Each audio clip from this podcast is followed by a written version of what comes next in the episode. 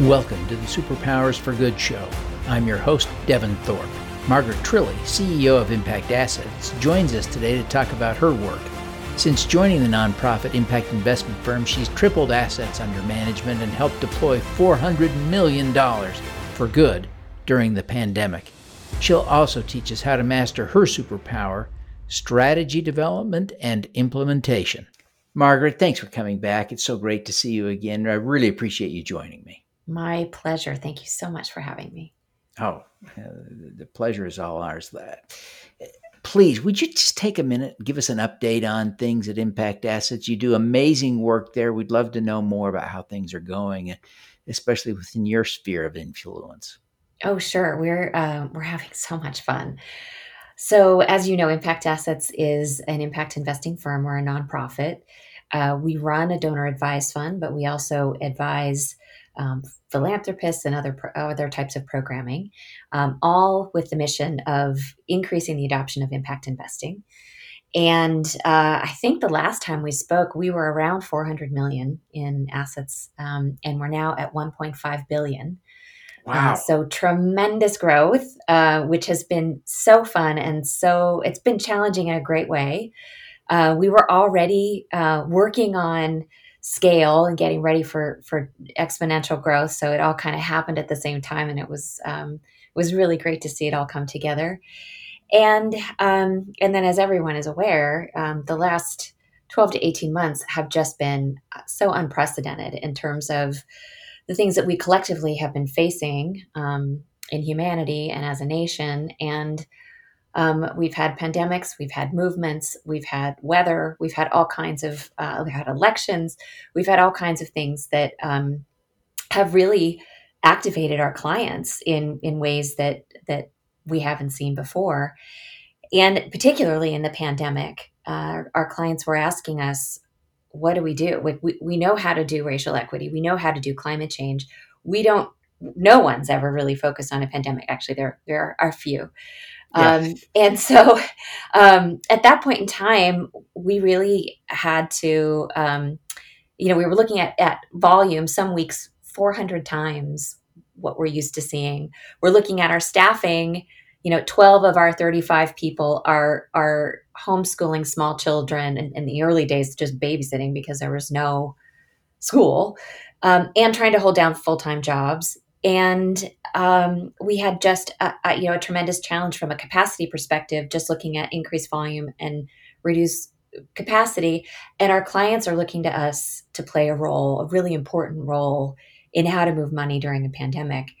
And uh, we gave it some long hard thought. We went to the board with um, an ask to increase expenses in this really scary time when the market's tanking and our revenue is tanking um, to increase expenses and increase staff to meet the demands on um, the grant making side and to um, to really step into a new new role in engaging on creating a strategy for how to address the pandemic with philanthropic dollars and with impact investing dollars and, and play a role only that philanthropy and impact investing can play um, in a crisis crisis like that. And um, I'm I'm grateful and and really proud of the the board for supporting us in that strategy at a, at a time where we really were able to step up and do what we were built to do. Um, in in 2020 um, and the months after, we we moved um, more than 200 million in grants and more than 200 million in impact investments. So 400 million in total uh, wow. to causes that that um, people cared about last year, the majority of that was in you know sort of pandemic relief um, related uh, uh, money movement, um, but uh, quite a bit also um, went to racial equity and uh, all the other wonderful causes that our clients support. So it's been a big, a, been a big year and a half. yes, it has been. It has been, and, and uh, so thank you for taking the time to update us and share that uh, with us one of the things that I think would really help uh, our audience, and, and many in the audience are working in the investment field, and they get this, but but others come from the nonprofit side and the, uh, or they're social entrepreneurs and they're still trying to figure this out and give us an example of one of your favorite impact investments and walk us through a little bit about how it worked and, and what drives the impact. Ah, well, um, the one that immediately comes to mind is uh, a program. It's a it was a five year program that we've just wrapped up. Um, originally, we raised twelve million dollars in a microfinance and agricultural um, finance you know notes program that was going to work around the globe to do micro lending um, to individuals sm- small businesses solopreneurs um, people living in poverty and also um, uh, smallholder farmers and the program um, over the course of the five years um, lent out five times the original capital raise so um, uh, just about 63 million in loans to just under a million people and uh, it really does sort of underscore the power of of impact investing. You you're not just giving money to people.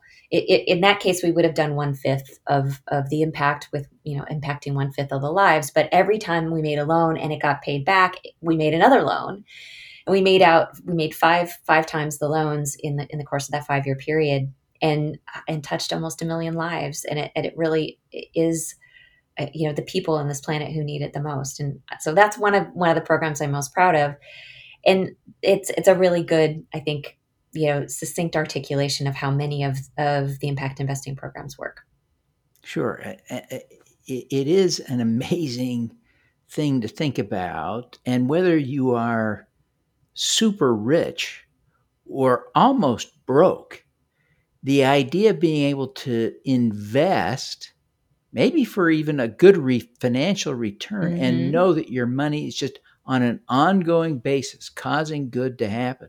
Wow, that's that's an amazing thing, isn't it? It, it really is. It really is. And you, you make a good point. There's there's uh, that notes program I just talked about was yielding about two and a half percent over that five year period. Um, there are programs that are similar. Um, there's a um, an organization called Water Equity that that does something similar with a really unique structure. Um, but the equity holders in that fund are getting low teens um, returns and and um, wow. um, and in a seven year period. So there there are some really good examples of of both ends of the spectrum to fit all investment profiles. Um, all of them yeah. having really great impact. Water equity is one that we are featuring featuring in the book. Gary was a guest on the show, and I so we're Gary. profiling that that great uh, case. So I'm glad you mentioned them. That's perfect yes, synergy. Definitely one of my uh, favorites. This, this is an amazing, wonderful world to begin to to circulate in, where I begin to feel like it's it's it's a shrinking world just because I get to know more people. I love it. um, let's let's talk about your superpower now. And uh, you are really, you know, all that in a bag of chips. Uh, you're a big deal, and so we're really grateful to have the opportunity to talk to you. But but you talked about your your unique ability is in vision and strategy paired with execution. Your ability to to think big strategic thoughts and then actually work on the implementation and execution and mm-hmm. you're right that's hard for a lot of people that most people tend to be one or the other a little bit how did let's talk a little bit about how you use that pairing to drive impact and do more good in the world yeah, well, it uh, it's now sort of just how I do things, um, but it it definitely wasn't always that way. I think what makes it um, I think makes the results better than when I did do it this way. Um, is that sometimes it's really easy to come up with a vision and a strategy that is, you know, maximizing everything, um, but not really taking into account what it actually looks like to to do those things. And often those strategies take into consideration things like return on investment or how much it'll cost, you know, those things. But really, if you're thinking through the steps at a very detailed level in execution, you're thinking about ways things will fall apart. Or is this really something our culture would embrace? Would there be too much friction? Would our would our legal team absolutely have a heart attack if we propose these things or doing it in this way? And and you you start to circle back and and iterate on the strategy till you get something that's going to have open road and and really get through uh, to, to execution and implementation and completion in in the fastest way with a realistic budget that actually does come to fruition. And you might still be getting those outsized best highest returns. You might be you know settling for something you know that's a that looks a little different but it's feasible. Whereas that outsized vision without the execution sometimes can lead you to to uh, you know not complete a, a, strategy and lose time and waste resources or you get all the way you know three quarters of the way through and you realize you have to do a hard pivot um, which is costly and, and time consuming um, and so I, it's just I, I, it's just been my um, the way I've I've done these um, really to spend invest the time up front um, to talk to the people who are actually going to be implementing the strategies and um, thinking through how they actually play out. But you make this perfectly clear that by doing these together, by thinking through these both sides, the, the, the realities of implementation and execution, along with the, the vision and strategy, you make the vision and strategy better and more workable, and you eliminate at least some of the problems that would come up. So that's that's genius, and I, I appreciate you, you sharing that. Now, it is, it is. Let's reflect for a minute. Uh, you mentioned that you didn't always approach it this way, right? Uh, how have you learned to to bring these two sides together and to be good at both sides? How have you learned that? Well, I started in execution. So I had the the, the perspective of trying to implement someone else's strategy. and and we we were you know not given strategies that had any thought about execution. And we were sort of left with this gap of like okay figure out how to go get it done. And um and oftentimes it it does you know i've just seen all the ways that things can fall apart or or um, sort of lose lose the focus or lose the point of why you were setting out to do something in the first place. And um, so having lived through that from an, an execution side of things um, uh, you know when i got into corporate strategy after business school it, it, was something that was really top of mind for me and um, after business school um, i had the opportunity to continue that learning from my colleagues um, who came from bcg bain and mckinsey um, all organizations with really strong um, frameworks and approaches for developing strategy. But it's the opposite. Everybody that works there starts in strategy and works their way up, and then they go into implementation. Like they know they don't have the execution skills, and that's the next step that everybody wants to take when they leave those firms. Um, but none of those strategies, you know, I can't say none of them, but you know, many times those strategies they don't have the mandate to take it through to execution. That's up to the, the client to figure that out.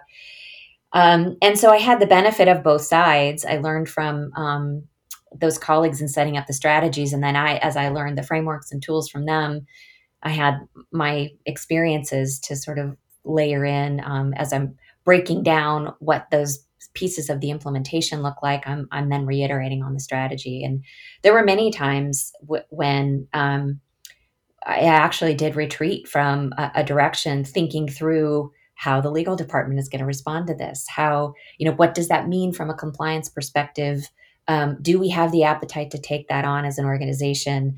And and if not then is there a different outcome or a different direction we could head in that could also achieve these goals and and that doesn't have you know it isn't fraught with all of those entanglements? So i i think um i guess that's that was my path. I think the the answer to your question is really for people to spend time in both places. I have no doubt that the really brilliant people at BCG Bain and McKinsey get there too, because they they have those building blocks in their careers as well. Um, and and I think there's there's a lot to to be said for um, the institutional approach that those big firms bring. But that's where I learned it. Um, there's plenty of books that they've all published on them. I'm sure people can find them and read those too. Yeah. Yeah, there's lots of books. Uh, most tend to be guides on how to do one or the other, right? Yeah. How to be super efficient, how to be operational, uh, or how to be strategic, how to create a vision and a strategy. And, and so it's uh, there is still a, a, pretty fundamental dichotomy that that you have figured out how to bring together. And and I'm not going to say there are no books and no one's ever done this before, but but you're right uh, to identify this as something that is at least unusual, if not truly unique. If you were guiding someone uh, at any stage of their career, tr- trying to develop this now, and and having now heard from you how powerful this is, how helpful this is, everyone will want to do it. Some have the potential to do it as well as you. How would you encourage them to learn and develop these skills and, and to bring this all together like you've done? Well, I think it's a matter of having, um, just like you said, there's books written on both. And I think just making sure that the strategy incorporates thinking through how it would get implemented and having that be an explicit part of the process and really thinking out thinking through all of those steps and having the the courage really to um, you know look yourself in the mirror if it if it seems like the implementation is going to hit some major roadblocks or things that you know risks or or or just in even internal pushback that that isn't going to get it over the finish line having the fortitude to really be able to revisit it. Sometimes you get through that piece that visionary piece of work and you get so wed to the vision that you just want to be done so you really have to yeah. you have to think of done um, you know that's really the first iteration and done is after that second iteration with the strategy um, and then in terms of building the skills to where it's uni- innate i think i would just echo what i just said which is I, I think dedicating parts of your career to execution and to strategy um, and, mm-hmm. and having an explicit focus on developing both and integrating both I, I think is easy enough to get there i see i see now as you think about uh, uh, the, these two different paths that you contrasted. Uh, the kind of the BCG Bain uh, model where you are strategy vision focused, and and your path you came up through at least initially through more of an execution oriented path. Mm-hmm.